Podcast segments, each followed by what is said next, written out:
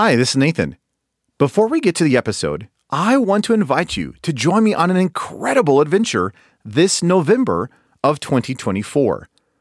I am taking a small group of believers to Turkey, what the New Testament called Asia Minor, for a 12 day Bible study tour of the early church.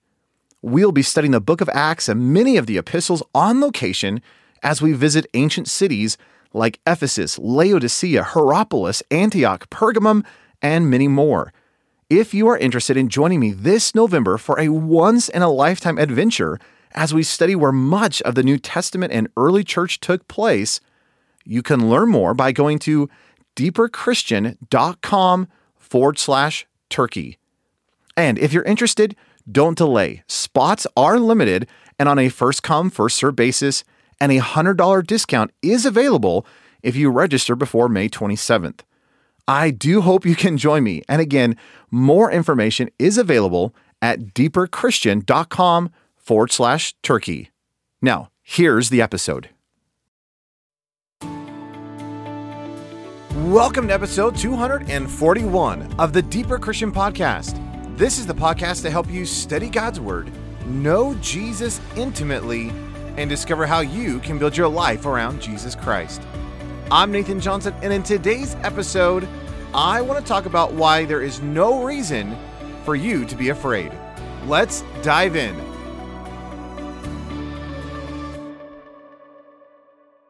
Over the past several weeks, we've been walking through the concept of no fear that regardless of what is going on around us, regardless of the culture, regardless of the governments, and regardless of the economies of this world, there is no reason to fear if you are a believer in Christ Jesus. And we've been walking through different aspects or maybe some different perspectives of that idea. And I mentioned in the last episode that I wanted to look very specifically at Hebrews chapter 13 this is a phenomenal passage, and in fact, it's become one of my favorites over the last couple of years. If you look at Hebrews chapter 13, it's interesting that the writer of Hebrews is wrapping up this incredible letter. And as he, he's kind of giving a series of reminders to his readers. And he says stuff like, let love continue. Hey, don't forget to show hospitality. Remember those who are in chains. Hey, marriage is to be held in high honor, and there should be no sexual immorality in your life verse 5, he gets into this idea of there should be no love of money, but be content with what you have.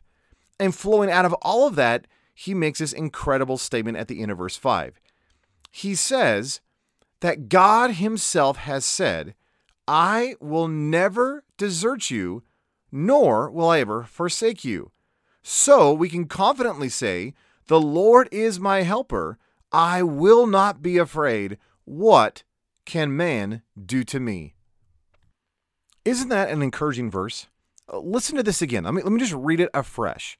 For he himself has said, I will never leave you nor forsake you. So we may boldly say, The Lord is my helper. I will not fear. What can man do to me? Again, I love that idea that there is no reason to fear. It doesn't matter what the world does to us, there is no reason for us to walk with fear or worry or anxiety. And the key reason that the writer of Hebrews gives us is the fact that the Lord is our helper. And he himself has made the declaration, I will never leave you or forsake you. Well, I want to break this verse down a little bit because I think in the exposition of this passage, there is some incredible truths that we in this generation for this hour need to know. Now, at the very beginning of this little section, the middle of verse 5, there is a double emphasis on God Himself. Again, it doesn't just say, God has said, I will never leave you or forsake you. The writer of Hebrews specifically says, For He Himself has said. And again, it's giving this double emphasis to the person who is speaking. In other words, the writer of Hebrews is leaving no question as to whom is making this declaration. See, if in the back of my mind I say, well, all right, maybe someone said back in the day, I will never leave you or forsake you. Well, that's encouraging. But the writer of Hebrews says, no, no, no. You need to understand that it is God Himself who said this. This wasn't a rumor about what God may have said. This isn't a, well, you know, a secondhand account of, you know, I've had a friend who heard this from another friend who had a brother whose best friends heard this statement. See, it's none of that going on in the passage. Rather, the direct quote from God is, I will never leave you or forsake you. And if you look back at, say, Genesis 28, verse 5, Deuteronomy chapter 4, verse 31, or Deuteronomy 31, verse 6 and verse 8, Joshua 1, verse 5, all of those is this grand exhortation of God reminding his people that he won't leave them, that he is not going to forsake those that, he, that is in his trust. Now, look at what God himself has said. God has said, I will never leave you or forsake you. Another translation says, I will never desert you, nor will I ever abandon you. As you look at those two words, to leave and forsake, or to desert and abandon, it's interesting that they both give a very similar idea. For, for example, that word to desert or to leave you means to desert, to abandon, to forsake, to leave behind, to depart and not take along. But the word forsake or to abandon means to desert, to give up, to cease from, abandon, forsake, or leave behind. So even just in the definitions, they sound rather similar. So, what then is the difference between the two of them? Well, here's how I've been describing it. In the first term, leave or to desert, again, yes, it means to abandon or to forsake or leave something behind, but it is used in a variety of different circumstances. Uh, for, for example, uh, I'll travel once in a while, and uh, imagine I get on the plane, and as I'm, you know, heading off to some location, I go, "Oh, I forgot my toothbrush." See, that would be this word. Uh, have you ever had those family vacations where you pile everyone in the car and then you start driving down the road, and suddenly one of the kids says, "Oh no, I forgot," and you're like, "Sorry, we're leaving it behind." Because hey, we are forsaking it. We are we are not turning around. We've already been driving for two hours, and it is not that important. That's this word for leave or to forsake, to, to desert. But the second word, the way it's different from this first, is when God says, Hey, I'm not just going to leave you. I'm not going to just treat you as some item that, you know, I, I went on vacation and I went, Oh no, forgot the pillow. Well, I'll buy another one. No big deal. See, God says, I'm not going to do that to you. But he also uses the word forsake. It's interesting that that word to abandon or to forsake is used 10 times throughout the New Testament. And every time that word shows up, it's always in the context of a relationship. In other words, where the first one could be just even with some animate object, it could just be with something, the second word always has to deal with someone. For example, in, in 2 Corinthians chapter 4, verse 8 and 9, Paul is speaking of the difficulties that we are undergoing. And he says, We are afflicted in every way, but we are not crushed, perplexed, but not despairing, persecuted, but not abandoned. That's our word. Struck down, but not destroyed. So Paul says, Look, I understand you're facing difficulties. I understand there are trials. The Roman government is putting all this pressure upon you and is persecuting you. And wow, there's a lot of pressure. But God has not abandoned you in the middle of it. Again, it's in the context of relationship. I'm not sure if you've ever been in one of those circumstances where a parent has left a child. I had a good friend who uh, is a is a preacher, and we were at this conference together, and his family was there, and his wife presumed that he was going to take one of their ch- child, their children, and he presumed his wife took the child, and so the wife had left a little bit earlier, and after the kind of the conference, you know, fellowship and relationship stuff at the end happened, he just got in the car and left. And so I was kind of cleaning some things up and I looked over and there was his son. And I said, Well, where's your parents? He goes, I don't know. They, they left me. And so I, I called my friend on the phone and said, um, you, you do realize your son is still here at the church. You have forsaken him. and okay, that's kind of a cheesy idea or a cheesy illustration, but it's that that's the concept here in the passage. God says, I won't do that to you. Hey, I'm not going to treat you that way. So think about these two words God Himself is looking at you, and there's no doubt of who is talking. God Himself has declared, I will never leave you or forsake you. I'm not going to desert you like some toothbrush or a pillow. I'm never going to abandon you in relationship. Hey, I'm not just going to toss you aside. I'm not just going to, oops, I forgot you. See, God's not going to do that. Now, here's what's profound about the passage. Again, let me read this to you. For he himself has said, I will never leave you nor forsake you. It's interesting that in the Greek, there is a couple of words that we don't translate. And the reason we don't put it in the English is because it actually makes n- no sense. And it's a emphasis on the never. Again, it says, I will never leave you nor forsake you. But in the Greek, it's interesting that before the word leave and before the word forsake, there's actually a double negative. In other words, it would say, I will never, never leave you, nor never, never forsake you. Well, we know in English that when you have two negatives together, it actually makes it a positive and all that weird, awkward, goofy sixth grade grammar that we try to forget. you know? But the emphasis of the passage in the Greek is that God Himself is saying, not just, I won't forsake you and leave you behind, but that God is looking at you saying, Look, I will never, never leave you. I'm not going to treat you like some object that I went on vacation and left it behind and says, well, no big deal, I'll get another one.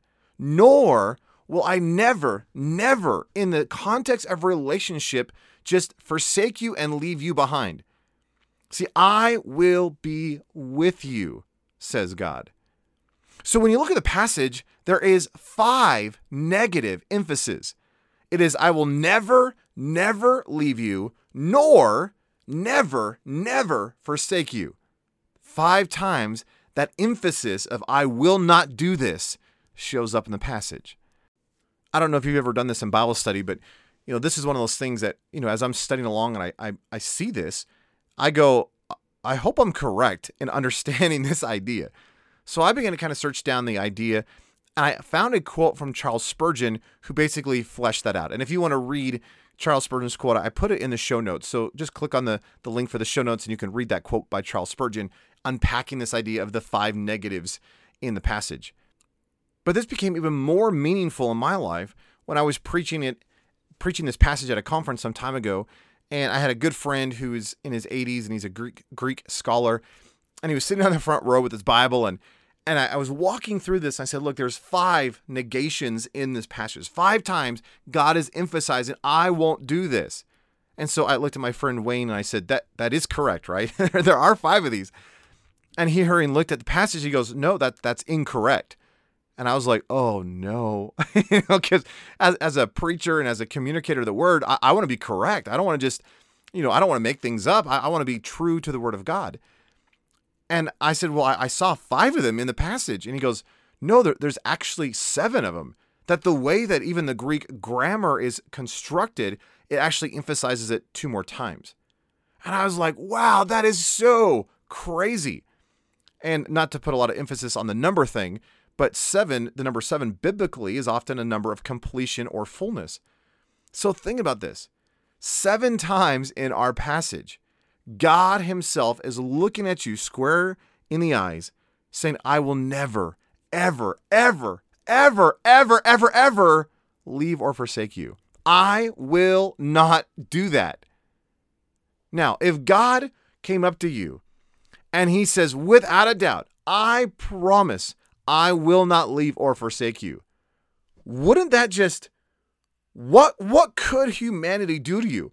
What could steer you off that path? What could remove that confidence and boldness if God Himself has clearly told you, I won't leave you? I'm never going to forsake you. Well, no wonder the writer of Hebrews says, So then we may boldly say, The Lord is my helper. I will not fear. What can man do to me? See, if I know that God has promised, and again, God cannot lie, so if God makes a promise, it is guaranteed. Take it to the bank. I mean, it is absolutely for sure. So God Himself has made the declaration I won't leave you, I will never forsake you. And not just I won't do it, I won't, I won't, I won't, I won't, I won't, I won't, I won't do that. I promise you, I will never leave you or forsake you. So there's this sevenfold emphasis in the passage of I'm not going to do this. So if God has made that declaration to our souls, why would we fear? If we know that the God of the universe, the one that holds the universe in the palm of his hand, according to Isaiah, if we know the one who created all things, if we know that the King of Kings and the Lord of Lords is not just on our side, but actually lives inside of us through his indwelling Holy Spirit, and he has promised to never leave us or forsake us, regardless of what is going on in the world, regardless of what is going on in our circumstances, regardless of our problems, God says, I won't leave you. If that is true, why would we fear? Why would we have trepidation? Why would we forebode? Why would we worry? And of course, the rhetorical answer is well, we wouldn't. There is no reason to fear or worry or forebode if we know that the God of the universe is on, not just on our side, but promises to never leave us or forsake us. And we have his indwelling spirit living within us. Oh, dear friend, May I freshly encourage you this day that God won't leave you. It doesn't matter what you face, it doesn't matter the trials or the circumstances or the situation or the craziness or the finances or the family or whatever it may be in your life. It does not matter what wars may be raging around the world. It does not matter what happens to the economy or the financial systems. It doesn't actually matter who is in the political control. In, in, in, in America's case, the president or in another place's prime minister. It doesn't matter who is leading the country. In Paul's day, we had wicked Roman rulers like Nero who are killing Christians all over the all over the place. And yet, in the middle of that kind of a scene, they can be told and encouraged and strengthened with the promise that God hasn't left them. And if God hasn't left them in the midst of all the persecution and the craziness, if God hasn't left them in the midst of the destruction of the Roman government back in the day, if God has promised to never, ever, ever leave or forsake us, shouldn't we walk with a confidence and a boldness, with faith and trust in our God? We as Christians should be overwhelmingly different living and thinking and acting and talking different than the world around us. The world is marked by fear and worry. It is we as believers in Christ Jesus, we who have put our hope and our trust and our faith in Him, who should be able to walk with peace and joy and a confidence knowing that our God is with us. Would you have that focus? Would you turn your gaze upon Jesus afresh? Would you not allow yourself to, to go down the rabbit trails of fear and worry, but rather put your faith in the Lord Jesus Christ, who has promised to never leave or forsake you? Oh, that is an incredible promise that we really need to embrace in the days in which we live. We do not live in crazy days like the, the early Christians did in the times of Rome. We have it good. In fact, we have it really good compared to a lot of Christians who live in the Middle East or in like North Korea or China. But regardless of your circumstance and regardless of the intensity of your problems, all of us, whether we live in North Korea, China, the Middle East, or here in America, all of us need to embrace the fact that God is with us. And let us not just know that truth, let us change our lives. Let God transform our thinking and living to reflect that incredible, incredible reality. Well, thank you for listening to this episode of the Deeper Christian Podcast. For show notes of this episode, including a list of some verses, as well as that Charles Spurgeon quote that kind of fleshes this out a little bit more, please visit deeperchristian.com forward slash 241 for episode 241. And until next time, know I'm standing with you, I'm cheering you on, and I'm praying for you as you build your life around the one who has promised to never leave or forsake you, Jesus Christ. See you next time.